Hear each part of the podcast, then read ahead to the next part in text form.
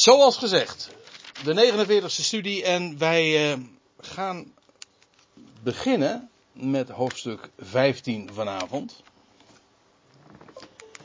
En dat betekent dat we het 14e hoofdstuk, ja, hoe kan het ook anders, hebben afgesloten. En dat eindigde met deze woorden. En dan begrijp je ook meteen waarom men dat hoofdstuk zo heeft ingedeeld dat de Heer Jezus nog zegt van de wereld zou weten dat ik de Vader lief heb en zo doe zoals de Vader mij instrueert. En dan sluit hij af met kom overeind. Of sta op, laten wij van hier gaan. En dan gaan ze de tocht maken naar, uh, naar Gethsemane. Ze waren in de stad Jeruzalem, waar die bovenzaal was. En dan gaan ze vervolgens via het Kidrondal naar Gethsemane. Je zou dat eigenlijk op een kaartje even moeten zien. Wat trouwens niet helemaal uh, meevalt, om, want je, we weten niet precies waar die bovenzaal is geweest. Ja, sommige mensen weten, menen het wel te weten. Die zeggen dat is uh, waar uh, het graf van David was. Maar, goed. Dat is een verhaal apart. In elk geval, de Heer vertrekt dan en dan dat betekent trouwens ook dus dat de gesprekken die in feite uh, voortgezet worden. Nou ja, ik zeg gesprekken, maar feitelijk is het, uh, zoals tenminste opgetekend staat, een monoloog. De heer Jezus spreekt en heel af en toe wordt het onderbroken. Hoewel, nee, in hoofdstuk 16 niet eens meer. Dus uh, ja. Dat is dus allemaal ge, gesproken onderweg naar, eh, naar Gethsemane. De geschiedenis van Gethsemane en dat, het feit dat de Heer Jezus daar een aantal keren gebeden heeft, dat wordt niet verhaald in het Johannesevangelie weer. Heel eigenaardig. Zoals Johannes het heeft opgebouwd, wijkt af van Matthäus, Marcus, Lucas in hoge mate.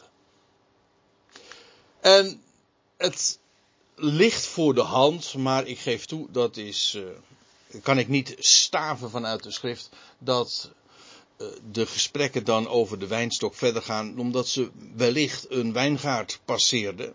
Want ik ga ervan uit dat de Heer Jezus niet zomaar in het wilde weg heeft gezegd, ik ben de wijnstok. Ik bedoel, daar is een aanleiding.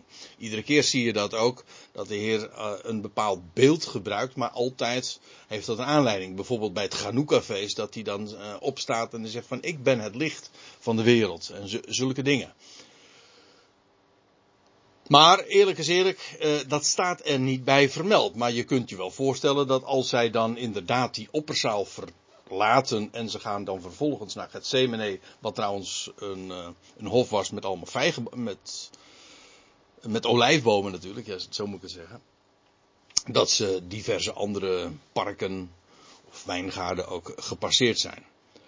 Hoe dat ook zij, uh, de Heer zegt, ik ben uh, de wijnstok en dan de ware of zoals meestal, ik ben de wijn, de ware wijnstok. Maar als je het in, in interlineair ziet, dan zie je dat, dat het in het Grieks op een andere manier gezegd wordt. Twee keer staat daar dat bepaalde lidwoord de bij. Dus zoals je dat hier dan ziet. Uh, ik ben de wijnstok, zie je. En de ware. Dus in beide gevallen is het heel bepaald de ware. En mijn vader is de landbouwer of de landman, zegt eh, de MBG-vertaling dan. En dat de ware, dat staat dus tegenover een wijnstok, of de wijnstok, die niet waarachtig is, of in ieder geval die niet voldeed. En dat is ook heel uh, duidelijk vanuit de schrift aan te tonen, omdat Israël in de Hebreeuwse Bijbel in ons Oude Testament dus, uh, meer dan eens als een wijnstok en als een wijngaard wordt be behandeld, besproken. Maar dan wel als een die niet aan de verwachting voldeed en die een wijngaard ook en een wijnstok die verwoest zou worden. Zodat de Heer zich eigenlijk met deze uitspraak van ik ben de ware wijnstok zich contrasteert, dus een tegenstelling creëert tussen de wijnstok die niet waarachtig was En hij als de wijnstok die wel waarachtig is. Ik wil dat graag eens laten zien. In Psalm 80 om te beginnen. Daar gaat een groot gedeelte van die psalm gaat daarover. Ik moet er trouwens even bij zeggen dat niet alleen het beeld van de wijnstok en de wijngaard op Israël betrekking heeft, maar uh, diverse andere bomen ook hoor. Want al, je hebt bijvoorbeeld, nou noem ze eens, de vijgenboom is een bekend beeld van Israël. Nou, ja, maar van, van de ceders van Libanon lees je niet dat ze vergeleken worden met Israël, bij mijn weten. En dat geldt voor de amandelboom ook niet. Nee, de amandel is dan weer een type van de, van de Heer Jezus Christus zelf, als de eersteling uit de doden. Maar uh, je hebt, uh, nou ja, de wijnstok, uh, de vijgenboom en ook de olijfboom.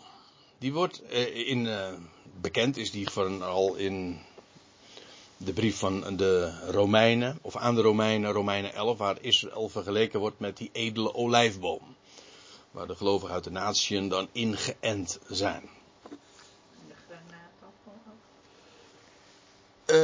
Ja, de granaatappel, ja, die hebben allemaal heel veel uh, typologische betekenis. Maar voor zover ik weet, wordt die granaatappel ook niet vergeleken met, met Israël. Van Israël dus staat heel uitdrukkelijk van, met een vijgenboom. Ook de vijgenboom die bijvoorbeeld verdort. Maar ook weer zal bloeien. Uh, dat de Heer Jezus ook bijvoorbeeld zegt, leer van de vijgenboom deze les. Als zijn takken week worden, dan weet je dat de zomer nabij is. Nou, en dan gaat het ook over het herstel van Israël als natie. Misschien ook wel mooi nog even daarop in te gaan. Als je eenmaal uit begint te botten, kan je hem ook niet meer snoeien. Haha, is dat zo? Met, je hebt het nu over een vijgenboom. Ja, toch? Als je eenmaal, zeg maar, ja, nee, over een, over een, een druif, over een wijnstok. Nee, nu ging het over de vijgenboom. Oh, over Ja, vijgenboom. ja, maar je hebt het nu, jij hebt het nu even over. eh, ah ja, ik heb, ik heb weliswaar ook een eh, agrarische achtergrond. Maar eh, dat lag helemaal in de snijbloemen.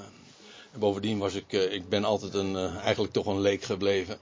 Maar ja, hier is een tuinman aan het woord. Of in ieder geval een ex-tuinman. Zo'n zo'n wijnstok die kan je januari snoeien en dan is het eigenlijk alweer gebeurd. Oké. Dus.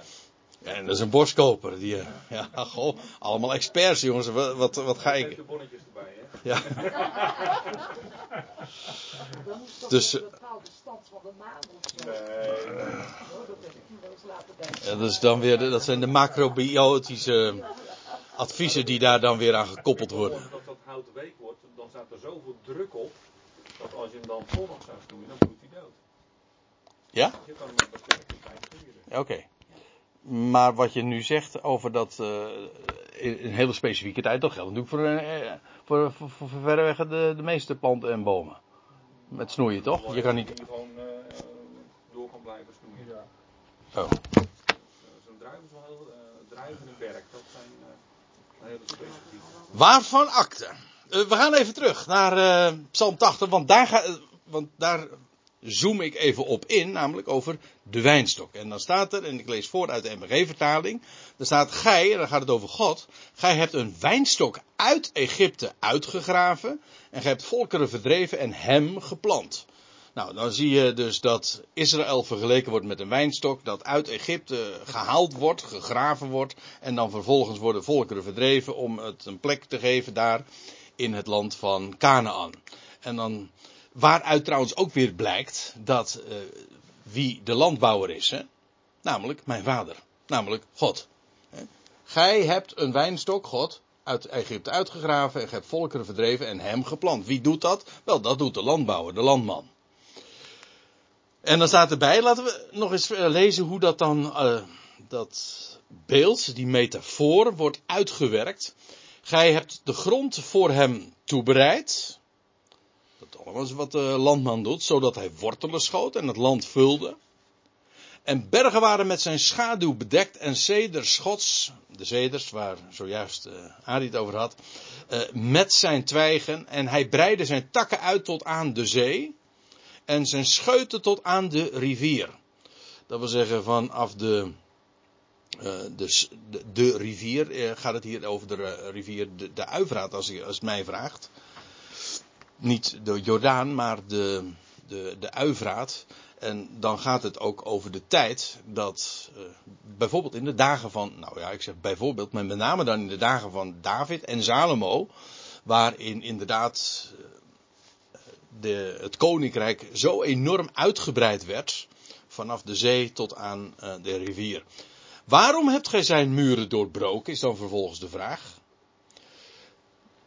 Zodat ieder die langs de weg voorbij gaat ervan plukt. Laat ik gewoon even verder lezen. Het everzwijn uit het woud hem afvreet en wat op het veld zich roert hem afwijt. Met andere woorden, er blijft niks van die wijngaard over. Uh, de, muren, de muren, de grenzen dus, die, uh, die worden niet geëerbiedigd. En dan staat er, let op hè, O God der Heerscharen is dan de bede.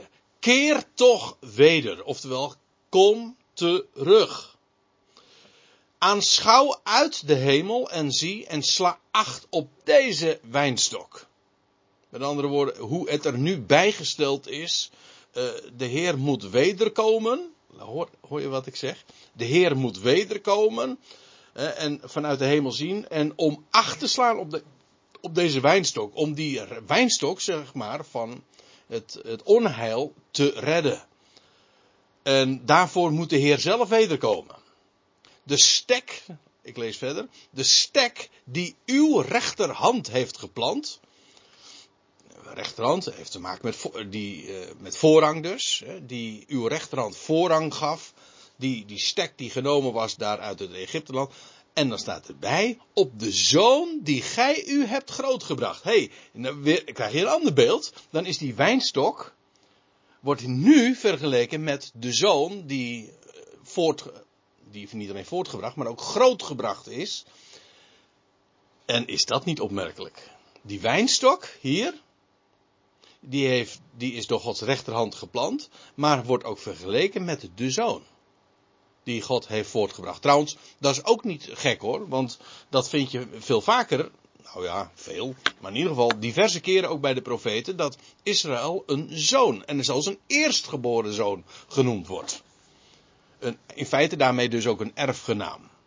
Maar ik, ik uh, heb het expres even onderstreept, omdat je daarmee dus eigenlijk een ander contrast krijgt. De Messias, die zegt later in Johannes 15, want daar, daar hebben we het natuurlijk over. Ik ben de ware wijnstok. Maar wie is die Messias? Dat is Gods zoon. Ik lees trouwens nog eventjes verder. Uh, als, uh, vanuit de Psalm 80 dan. Als afval is hij met vuur verbrand. Door uw dreigende aanblik gaan zij te gronden. Nou, ik, ik, ik ga hier even stoppen. Bij dat citaat uit Psalm 80. Maar het idee is dus dat God wordt opgeroepen om de wijnstok die hij ooit uit Egypte heeft gevoerd en, en, en toebereid heeft en geplant heeft en grootgebracht heeft uh, die gaat ten gronde en de Heer moet wederkeren om die, om die wijnstok van weleer uh, weer in glorie te herstellen. Hè, en daarop acht te slaan, want het is een compleet, het is, is compleet eigenlijk verwoest en uh, afgewijd en afgevreten. met vuur verbrand, ze gaat te gronden. Nou ja, dat soort terminologie. Nou, en in dat contrast, dus je krijgt de gedachte, ooit was die, die wijnstok in glorie. Vervolgens is die wijnstok compleet uh, verwoest, en, of de wijnstok en de wijngaard. En dan lees je dat God weer moet terugkeren. Dat is ook de bede. God moet terugkeren om die wijnstok van weleer in glorie te herstellen. Nou, en in die tussentijd, dat die, dat die wijnstok zeg maar in verval raakt en verwoest wordt, is daar een ware wijnstok. Hier is het dus deze wijnstok. Ja, je ziet het beeld. Ja, je ziet het een klein beetje. Uh, hier is dus deze wijnstok, dat is Israël. In uh, Psalm 80. Dat is Israël. Die wijnstok die is in verval. En in die tijd is daar niettemin een wijnstok. Namelijk de ware. Die wel voldoet en die wel vrucht draagt. En die ook met recht de zoon is. Dus ja, het is natuurlijk uh, met. als je het tegen die achtergrond ook ziet, dat als de Heer Jezus dan in de nacht dat hij wordt overgeleverd en eh, vanuit het Kidrondal naar, naar Gethsemane, Gethsemane toe gaat, dat hij dan zegt, ik ben de ware wijnstok, dan zit daar een wereld van gedachten nog weer achter. Omdat de Hebreeuwse Bijbel spreekt over Israël als wijnstok, die niet voldoet. En die ook verwoest zal worden. Het zou in, ik bedoel, de Heer Jezus heeft dit gesproken in dezelfde, in diezelfde generatie, 40 jaar later precies, is Israël inderdaad verwoest. En, maar ooit zal de Heer weer terugkeren. En dan zal hij die, die wijnstok weer eh, in eer herstellen. Hij zal achterslaan op die wijnstok. Maar in die tussentijd, eh, daarover hebben we het, is daar dus die andere zoon, de ware zoon, de ware wijnstok. Nog een schriftplaats. Dit was Psalm 80. Nu neem ik u mee naar Jesaja 5. En dat is veel later gecomponeerd. En dan staat er, ik wil, zo, dat is eigenlijk een lied, ik wil van mijn geliefde zingen, het lied van mijn beminde over zijn wijngaard. Mijn geliefde, en dat is hier de Heer zelf, had een wijngaard op een vruchtbare heuvel. Hij spitte hem om, zuiverde hem van stenen, beplantte hem met edele wijnstokken, bouwde daarin een toren en hieuw ook een perskuip daarin uit. Dat is allemaal, zijn allemaal dingen die verband houden met die wijnstok, met die wijngaard natuurlijk. Maar ook hier is weer de Vader, God zelf, de landman. En hij verwachtte dat de wijngaard goede druiven zou voortbrengen. Maar hij bracht wilde druiven voort. Nou lees ik even verder, vers 4. Wat was er nog aan mijn wijngaard te doen? Wat ik er niet aan gedaan heb. Dat is eigenlijk min of meer de klacht. De Heer heeft er alles aan gedaan. En ja. En dan staat er, waarom verwachtte ik dat hij goede druiven zou voortbrengen? En bracht hij wilde druiven voort? Uh, overigens, ik moet erbij zeggen, dit zijn min of meer retorische vragen. Ze worden hier niet beantwoord, maar elders in de Bijbel, ook bij Jezaja trouwens, lezen we wel degelijk ook het antwoord waarom de wijngaard toen niet voldeed. Want het is natuurlijk niet zo dat de Heer uh, er onvoldoende aan gedaan zou hebben of zo. Het moest natuurlijk ook zo.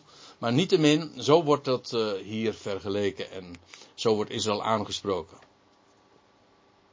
Nu dan, vers 5. Ik wil u doen weten wat ik met mijn wijngaard ga doen. Kijk, let op. Zijn doornhaag wegnemen, de grenzen, de, de haag, de heg. De, de omtuining. Trouwens, wist je trouwens dat ons woord uh, tuin, dat komt, uh, is direct verwant aan het woord voor uh, town. En een town, dat is, het Engelse town bedoel ik dus. En dat is eigenlijk dus een ommuurde akker. Een stad is van origine ook altijd een, een plek, een dorp, ja, met muren. Dat is wat een stad ook stad maakt, van origine.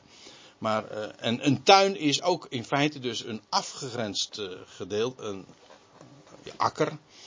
Maar in ieder geval met een uh, ja, omtuining. Ja.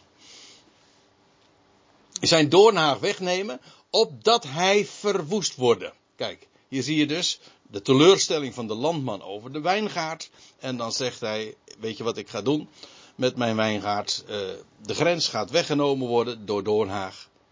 Uh, opdat hij verwoest worden, zijn muur doorbreken, opdat hij vertrapt worden.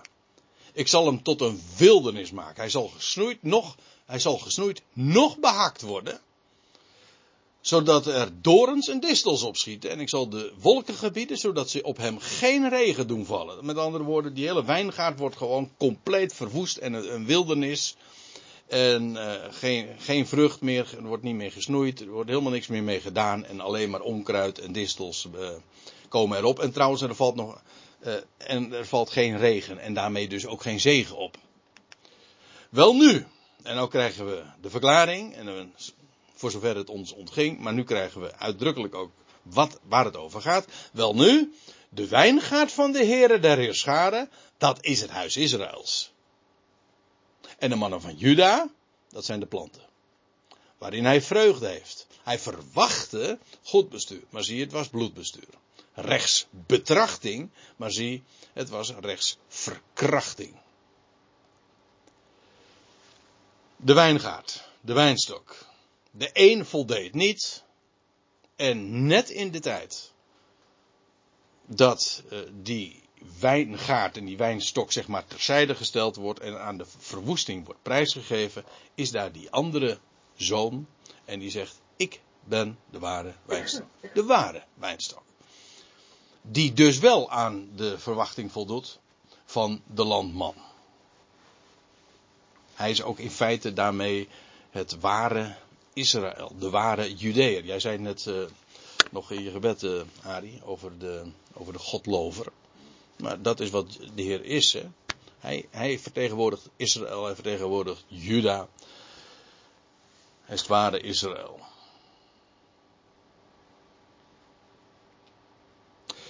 Goed, nou, we gaan verder. Dat was dus Johannes 15. Als de Heer zegt: Ik ben de ware wijnstok, mijn vader is de landman. Dat is niet zomaar een uitspraak die zomaar uit het wilde weg uh, uit de hemel komt vallen. Nee, dat heeft een hele, dat, een hele concrete achtergrond vanuit de profetie en vanuit de, de Hebreeuwse Bijbel. Elke wijnrank in mij, in die wijnstok dus, die geen vrucht draagt. Nou komt het. Nou ga ik iets spectaculairs zeggen. Of in ieder geval iets heel uh, nieuws, denk ik, voor de meesten. Die neemt hij op. Als je een MBG-vertaling hebt, dan staat er, uh, en volgens mij ook een statenvertaling, daar blijf ik even vanaf, maar ik ben er vrijwel zeker van. Elke wijnrak aan mij die mij geen vrucht draagt, die neemt hij weg. Dus ook uh, trouwens. Uh, ja, alle gangbare vertalingen, ook de King James zegt het ook. Takes away, neemt hij weg. Neemt hij weg. Neemt hij weg, ja.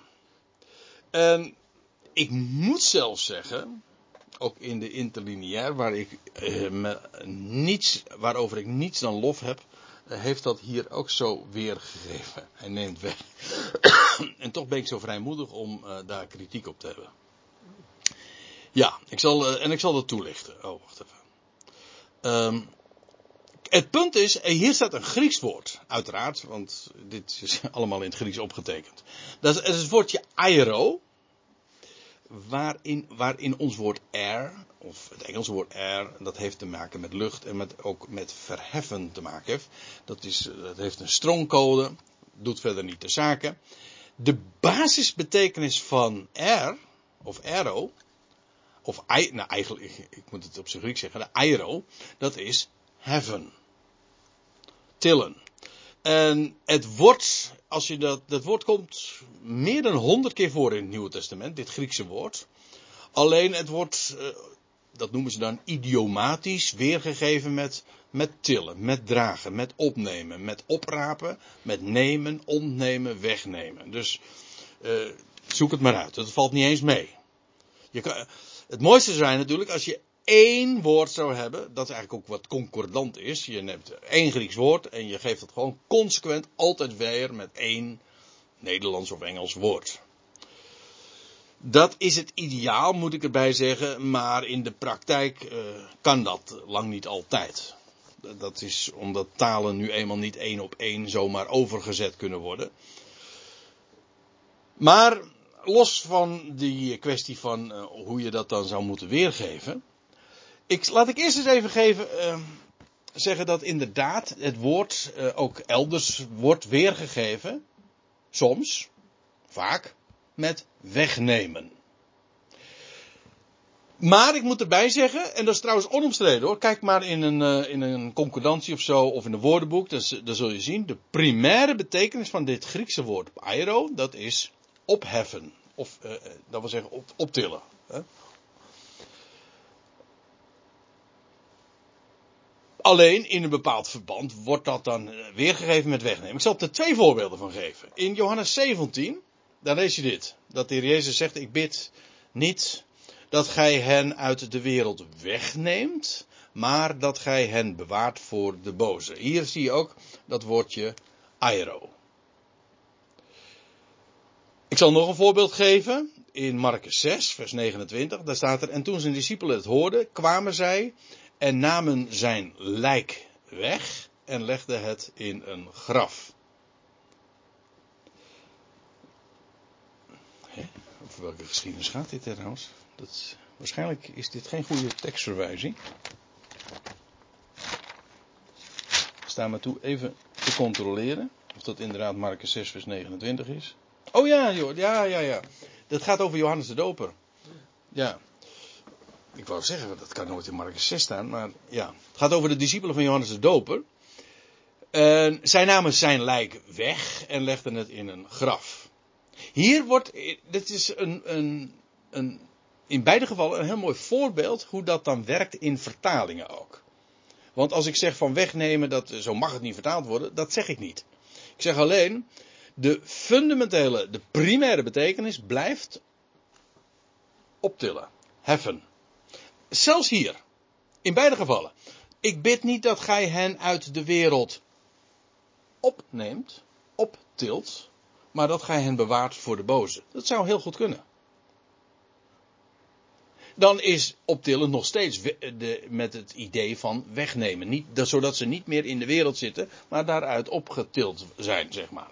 Dat heb je trouwens ook in dat geval van Marcus 6, vers 29. Daar staat er, en toen zijn discipelen het hoorden, kwamen zij en namen zijn lijk weg. Ja, maar wat doe je als je een lijk wegneemt? Dan til je het lichaam op. Je raapt het op, of hoe je dat dan ook formuleert.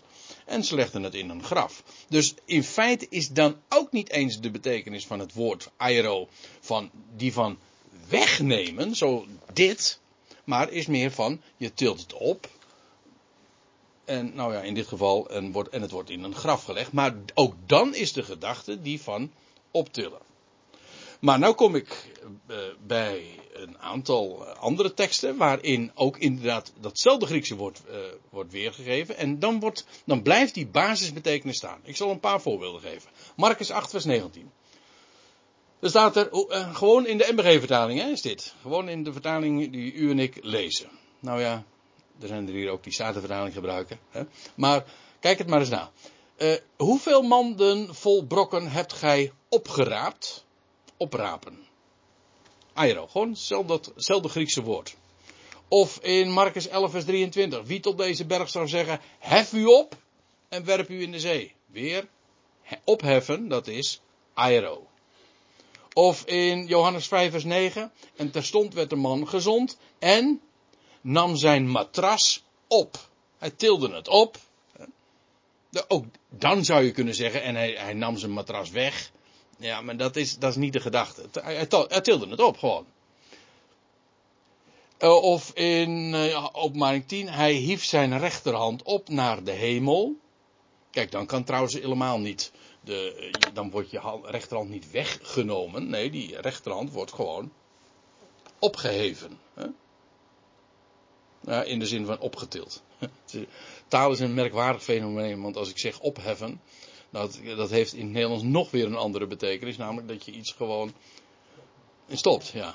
Uh, de, uitverkoop, uh, de uitverkoop is uh, opgeheven of zo. dan is opheffen trouwens heeft ook een beetje de betekenis van wegnemen. Nou ja. Ehm, nog één nog één voorbeeld. Uh, waar inderdaad ook dat aero wordt weggegeven met opnemen. Er staat, en zij namen dan stenen op om naar hem te werpen. Nou, dat, wat doe je dan? Je pakt een steen op, je raapt het op, je tilt het op en om het vervolgens weg te werpen. Ze, niet, ze namen stenen weg, nee, ze, sta, ze namen die stenen op om naar hem te werpen. Nou, waarom geef ik even deze toelichting over dat woordje aero? Om aan te geven dat de primaire betekenis, die is van oprapen of optillen of van heffen. Dat is aero.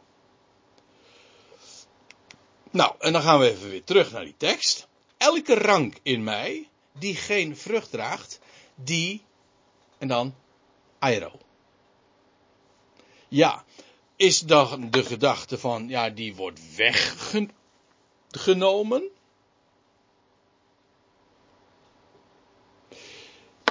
Of is de gedachte die van een rank. Nou, kunt je voorstellen dat je dat, je dat ziet. Dat er een wijnstok is of een. Uh, je, hebt, ja, je hebt een wijnstok en daar al, al die ranken die groeien daar. En je hebt dan een rank die daar op de grond ligt. Ja, en wat moet je daarmee doen? Ja, die moet opgeraapt worden en die moet vervolgens eh, gebonden of hoe- gehecht worden. Ik weet niet hoe dat eh, precies in zijn werk gaat, maar in ieder geval, ja toch? Nou, ik, ik, ik, ik denk dat je er heel mooi zit. Want eh druivenranken ehm, die dragen alleen vrucht als ze horizontaal groeien. Dus dat gaat, klopt jouw verhaal al wel. Ranken moet- die naar beneden hangen, die dragen geen vrucht. Ranken die horizontaal groeien, Oh, die moeten dus inderdaad opgenomen worden. ja, Ja. die dragen vrucht. Want op de grond, ja, dat, eh, dat werkt niet. En alles wat zeg maar zo groeit, daar komt Ook niet. aan. En alles wat zo groeit, daar komt er wel wat aan. Oh, hé, hey, Dat is zeker bij een oké, oké. Ja, mooi. De bonnetjes erbij. Ja, mooi. Mooie bevestiging. Maar dus dan is de gedachte een hele. eh, ook, ik vind het trouwens prachtig hoor. Toen, toen, ik, toen me dit duidelijk werd, toen dacht ik. Hé, maar Airo, dat is eh, niet. Die wordt weggenomen. Een rank aan mij. Wat gebeurt er met een rank die, mij, eh, die geen vrucht draagt? Nou, nee, die neemt hij op. Die, die tilt hij op. Die raapt hij op. Dat is wat hij ermee doet. Wat dacht je daarvan? En elke, ja, eh, oprapen, namelijk een rank die op de grond ligt. Ja, ik wil nog een, een voorbeeld daarvan geven. Want de Heer spreekt hier eh, het, het gezelschap aan, de twaalf. Nou ja, er was er één om de, inmiddels eh, vertrokken. Maar goed, technisch heet ze nog steeds de twaalf. Hè? Het elf. Zoals je trouwens een elftal, eh, ook een elftal noemt, ook als er iemand al weggestuurd is. Hm? Dan blijft gewoon een elftal. Ja. Maar eh, goed.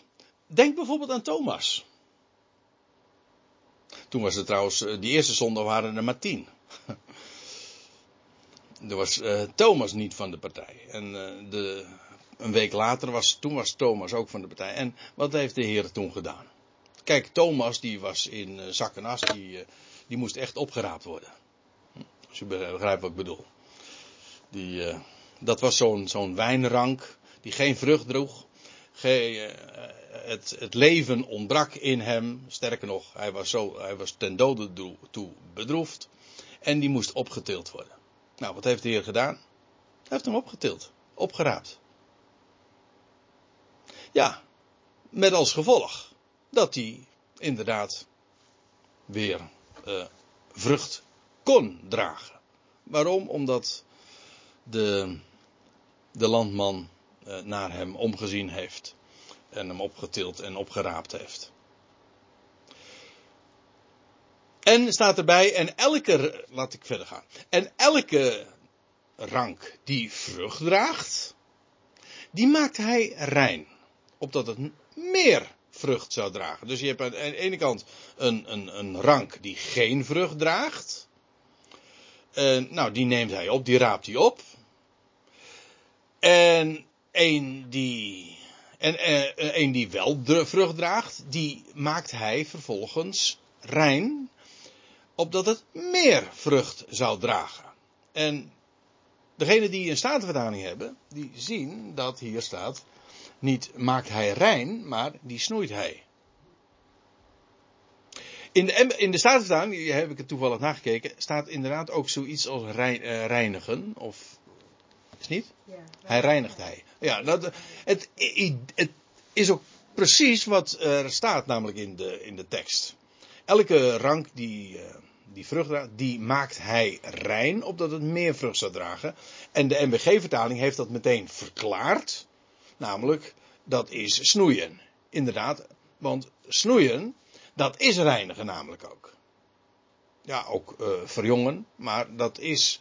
eh, je, eh, het dode hout wordt weggenomen, onder andere. En dat is wat snoeien is. Het oude wordt weggenomen, zodat het verjongt en dat het meer vrucht zou gaan dragen. En dat is wel opmerkelijk, dat hier weer terwijl het gaat over een wijnstok die gereinigd wordt, gesnoeid wordt, dat het werkwoord reinigen gebruikt wordt. Hij maakt rein. Vooral omdat dit parallel loopt aan de voetwassing in hoofdstuk 13. Ik neem nog even mee naar eh, een plaatje dat ik toen in hoofdstuk 13 ook al heb laten zien. Toen ging het over een, een overzicht van deze hoofdstukken, Johannes 13, 14, 15, 16. En dan zie je ook een hele duidelijke structuur. Johannes 13 gaat over reiniging. In de zin van wassen. Letterlijk. De voeten worden gereinigd. Ho- hoofdstuk 14, dat gaat over, heeft als grote thema de terugkeer tot de Vader. En over eh, wat de Heer dan vervolgens zou doen, over de trooster, of die gezonden zou worden. Dan zie je in hoofdstuk 15, het hele hoofdstuk tot hoofdstuk 16, vers 4, gaat het weer over reiniging. Maar dan niet in de zin van water dat toegepast wordt en eh, schoonmaken, maar reiniging zoals een landbouwer of een agrariër dat doet, in de zin van snoeien. Maar in beide gevallen wordt er gereinigd. Fundamenteel is dat hetzelfde. En dan vervolgens van hoofdstuk 16, vers 5 tot aan hoofdstuk 17 gaat het over de terugkeer tot de Vader. Zodat je dus eh, die parallel ziet. Hoofdstuk 16 loopt parallel met hoofdstuk 14 en hoofdstuk 15 loopt parallel met hoofdstuk 13. In beide gevallen gaat het over reiniging.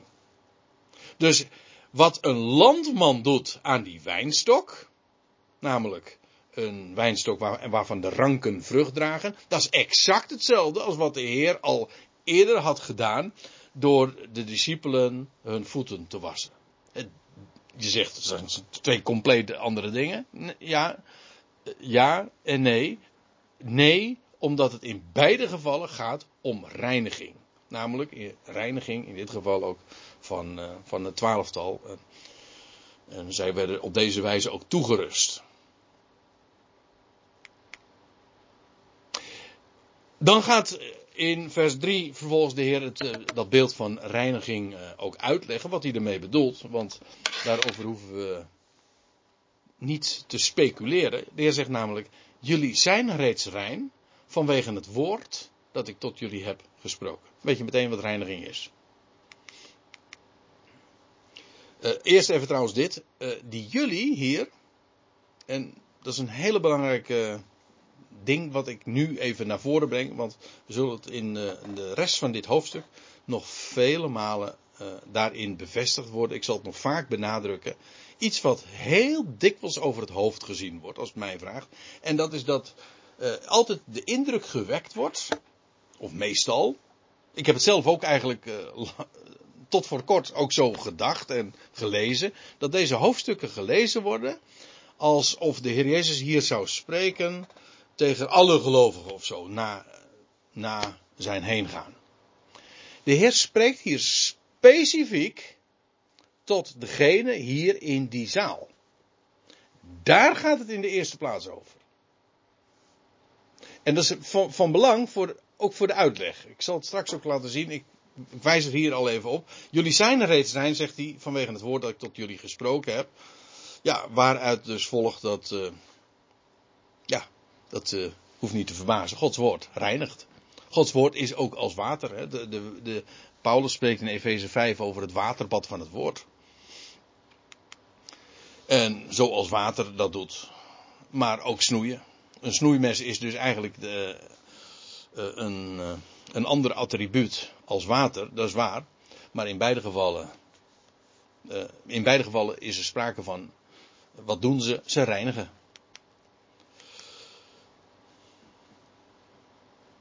Het is trouwens ook mooi, laten we daar ook even aan denken.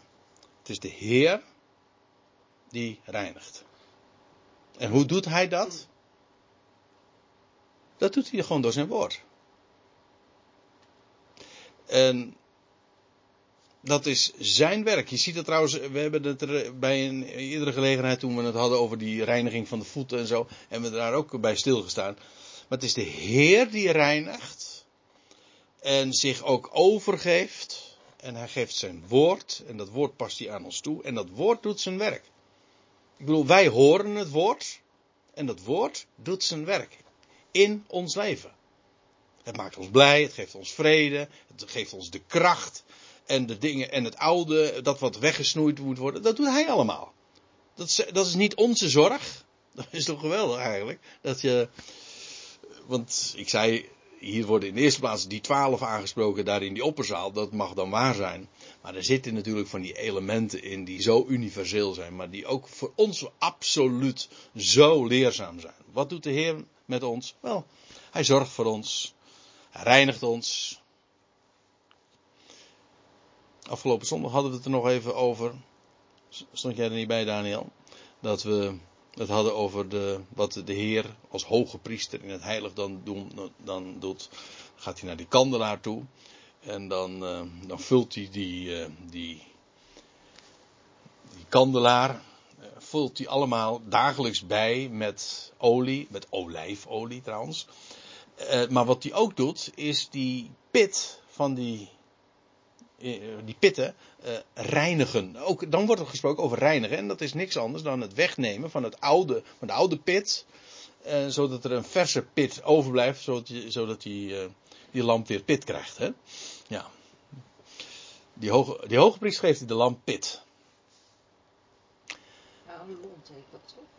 Een lont. Een lont, ja, maar een lont is toch ook een pit? De lampenpit.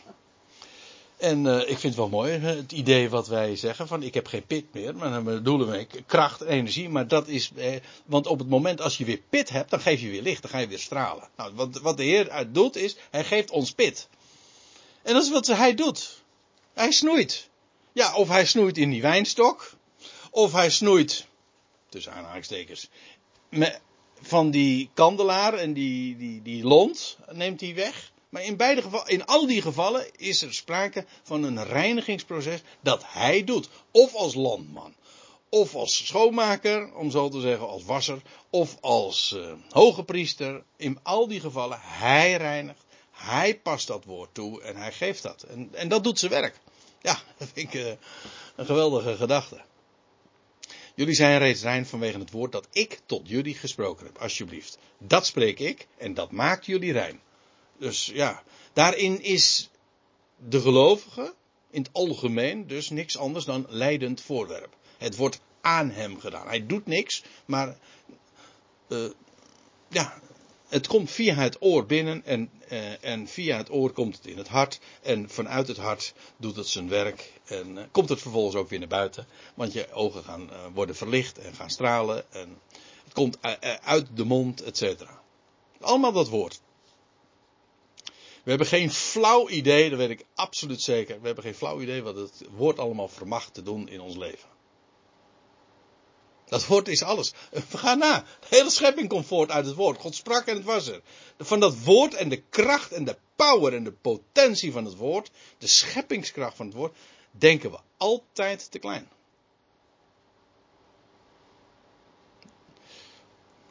Ja. Blijf in mij, zegt hij. Zoals ook ik in jullie. In, in mij, dat wil zeggen ook in mijn woord. In mij als wijnstok. Uh, blijf in mij zoals ook ik in jullie. Hoe, hoe bedoelt de Heer dat nou? Wat was er van hem in hen? En wat was er uh, in hen van hem? Is het nou nog duidelijk? Nee, zo maak ik het er niet uh, helderder op. Maar blijf in mij en zoals ook ik in jullie. Maar het idee is, kijk, die, het gaat nog steeds over die wijnstok. En wat, wat is er? Die wijnstok is uiteraard verbonden aan die ranken. Sterker nog, die ranken maken deel uit van die wijnstok. En wat gebeurt er? Ja, die communiceren natuurlijk. En hoe, hoe communiceren die wijnstok en die, die wijnstok en die ranken met elkaar? Gewoon via de sappen. Maar dan zijn we eigenlijk weer bij hetzelfde, want dat het woord, dat is water, jawel, maar het is ook dat water of de sappen die in zo'n wijnstok vloeien en die van de wijnstok, vanuit de wortels in de wijnstok, in de ranken komen en zo vervolgens vrucht dragen. Maar het is allemaal die levensband. En dat, die sappen van de wijnstok, ja, dat is uh, waar het allemaal om gaat. Dat is die levende connectie. Blijf in mij zoals ook ik in jullie. De, de wijnrank kan geen vrucht dragen van zichzelf. Indien ze niet blijft in de wijnstok. Ik bedoel, haal het, haal het er vanaf en die, wijn, die rank doet helemaal niks meer. Nee, die wijnrank produceert wat, is levend en produceert vrucht, doordat ze verbonden is aan die wijnstok. Ja, dat is een open deur intrappen natuurlijk, dat is logisch. Maar de heer zegt van, dat is, waar, dat is het grote geheim. En zegt hij, zo ook jullie niet. Indien jullie niet in mij blijven.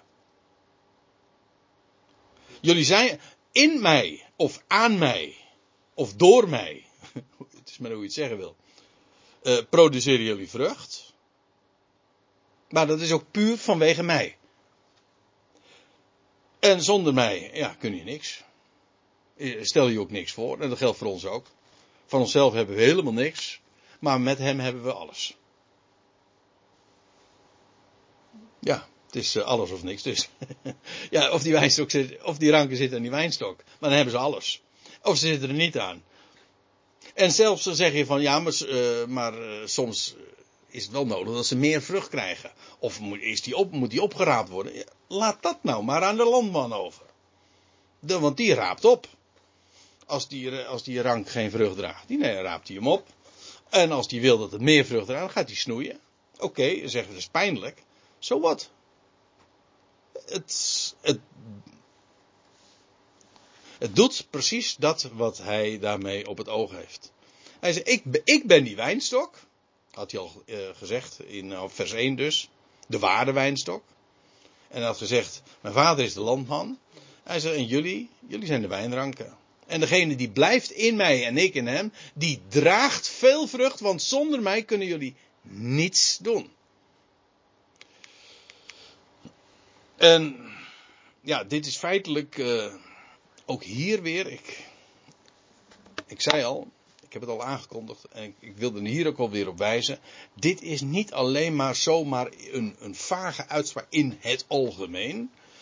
Het is waar, als je aan hem verbonden bent, dan draag je vrucht. Maar hier spreekt de Heer ook tot degene daar in die opperzaal, die allemaal als apostelen in spe waren. Ze waren gewoon in opleiding en ze, de Heer kondigt het nu eigenlijk al aan aan. Hij voorzegt ook, jullie gaan veel vrucht dragen. Nou, dat is gebeurd ook. Het is een voorzegging dus ook. Het is dus maar niet een moralistische uitspraak, jullie zouden eigenlijk dat moeten doen. Nee, het is profetie. Dus van een heel andere orde nog. Waaruit trouwens ook weer blijkt dat Gods woord niet zomaar een, eh, iets- een, morale is. Nee, eh, Gods woord, dat is inderdaad kracht. Maar ook een, als hij dat zegt, dan gebeurt het ook. Die draagt veel vrucht. Dat is maar niet zo van, dat is de bedoeling dat hij veel vrucht draagt. Nee, dat gebeurt. En zo is het ook gebeurd.